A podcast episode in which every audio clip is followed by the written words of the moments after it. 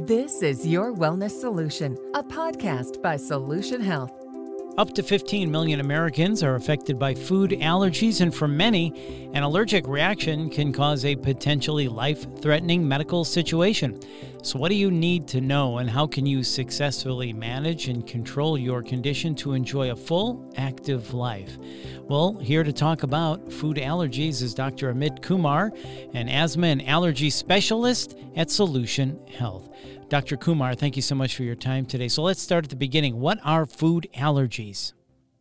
So food allergies are almost like your body's overreaction to, to foods when you ingest them. A lot of times when people get food allergy symptoms, the, the, the main symptoms that we worry about are what are termed anaphylaxis. And anaphylaxis can mean anything from hives to throat swelling to tongue swelling, lip swelling, wheezing, uh, vomiting. Um, at times, you know, people can um, even uh, pass out uh, during the course of a food allergic reaction. Um, some kids, when they have, you know, a, a, reaction to a food, it may be a little bit different. They can sometimes get eczema from um, having ingested a food uh, within a few hours' time as well. And so, usually, when we think about classical food allergies, it's either anaphylaxis or having, you know, the eczema symptoms after eating the food. So a food allergy is basically the body fighting itself?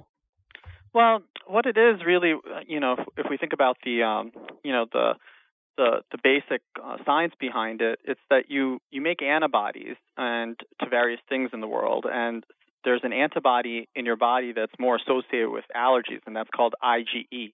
And IgE goes up when you're allergic to anything. So if somebody has, for example, a cat allergy, they're making IgE to cat. Um, in food allergies, it, they're usually making an IgE to that food. So somebody who's uh, nut allergic or milk allergic is making this antibody directed against um, those foods.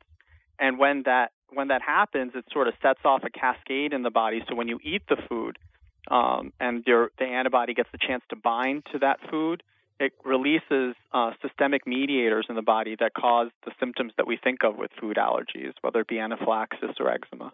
Okay, got it. So you just mentioned some symptoms earlier. How do you diagnose a food allergy?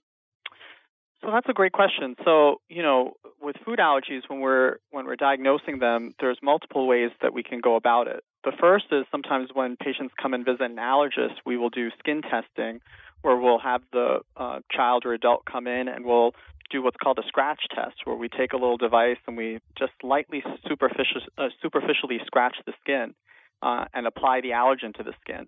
And if you're allergic, the little droplet on the skin turns red, itchy, and bumpy right away. Another way of looking at it is you can also get blood work, uh, which will also show you if you're making the allergic antibodies to that food.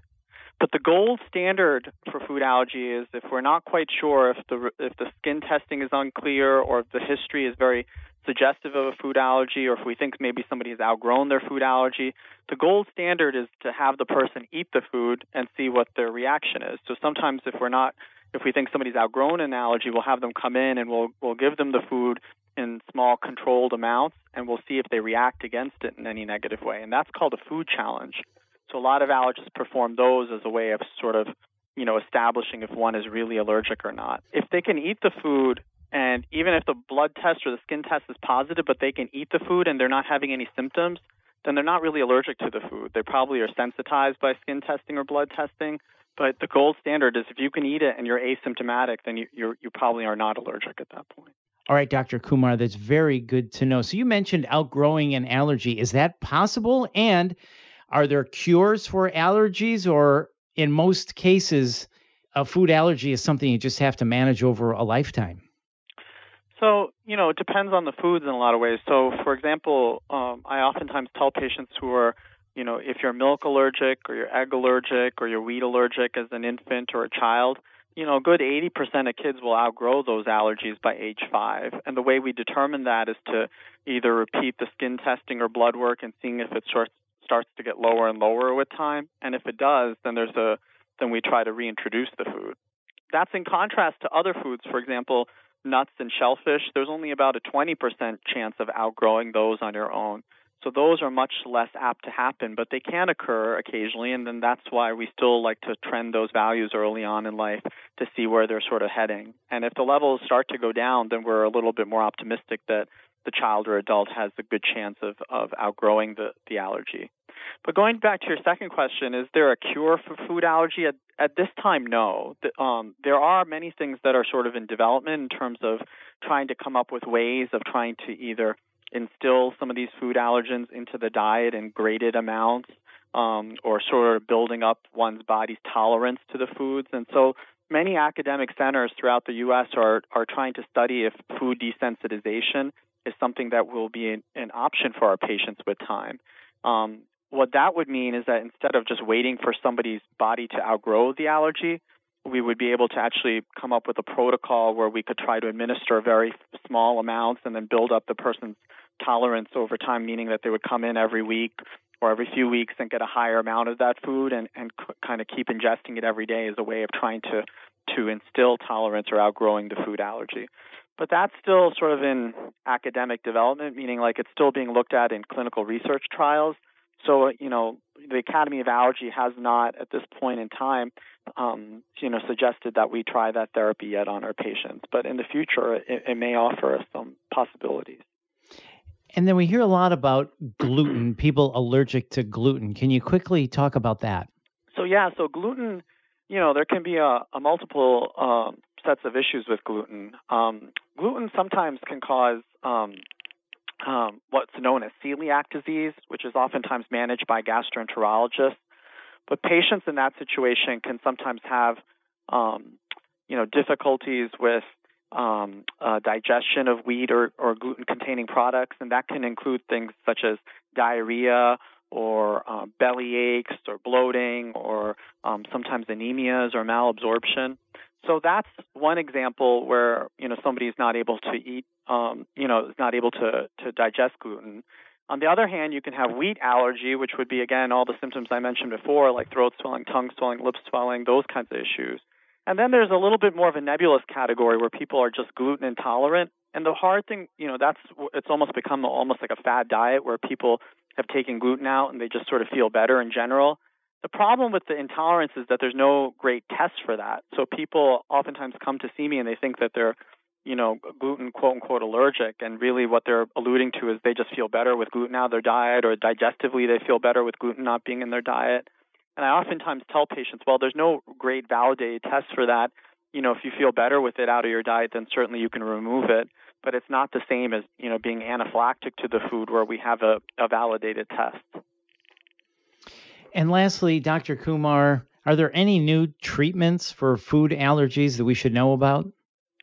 Well, you know, as I was alluding to before, um, you know, they are trying um, to move forward with some of these new, um, you know, desensitization protocols, um, which are, like I said, in, in academic development. Um, you know, this coming year, they are uh, probably going to be releasing, you know, two treatments that sort of uh, allude to that. There's a peanut um, you know, two peanut products, one that's going to be given sublingually and one that's going to be um, given uh, transdermally, almost like you're going to be wearing a little bit of a patch that, you know, sort of helps the person who's allergic to peanut to see uh, if they can help to sort of outgrowing the food allergy. The problem with those therapies at this point in time is that they um, sometimes have a high potential for side effects, and they're not, you know, fully effective in terms of um, eradicating the, the food allergy. So, you know, at at this point, you know, what I oftentimes tell patients is, although we don't have the the best, you know, treatments at this time, you know, certainly, you know, keeping an EpiPen at all times is, is highly suggested so that in case you accidentally ingest a food, you can give yourself a medicine that will help help to quickly reverse the symptoms of a food allergy. So oftentimes our patients will be armed with EpiPens. They'll learn how to use those. They'll be taught on how to do good label reading and how to best to avoid the foods uh, for their, you know, for for themselves or their children. And you know, um, with time, it's worth lo- relooking and seeing if you know if their lab levels happen to drop on their own. Because, as I mentioned before, you know, to do a food challenge at some point for somebody who we think is maybe outgrowing their allergy is invaluable. It's it's our way of being able to basically tell the adult or child that they're no longer allergic to that food. Um, you know, I think that's sort of where we are in terms of our therapies right now. Well, Dr. Kumar, thank you so much for the great information today. For more information on food allergies, please visit snhhealth.org. That's snhhealth.org. Thanks for listening.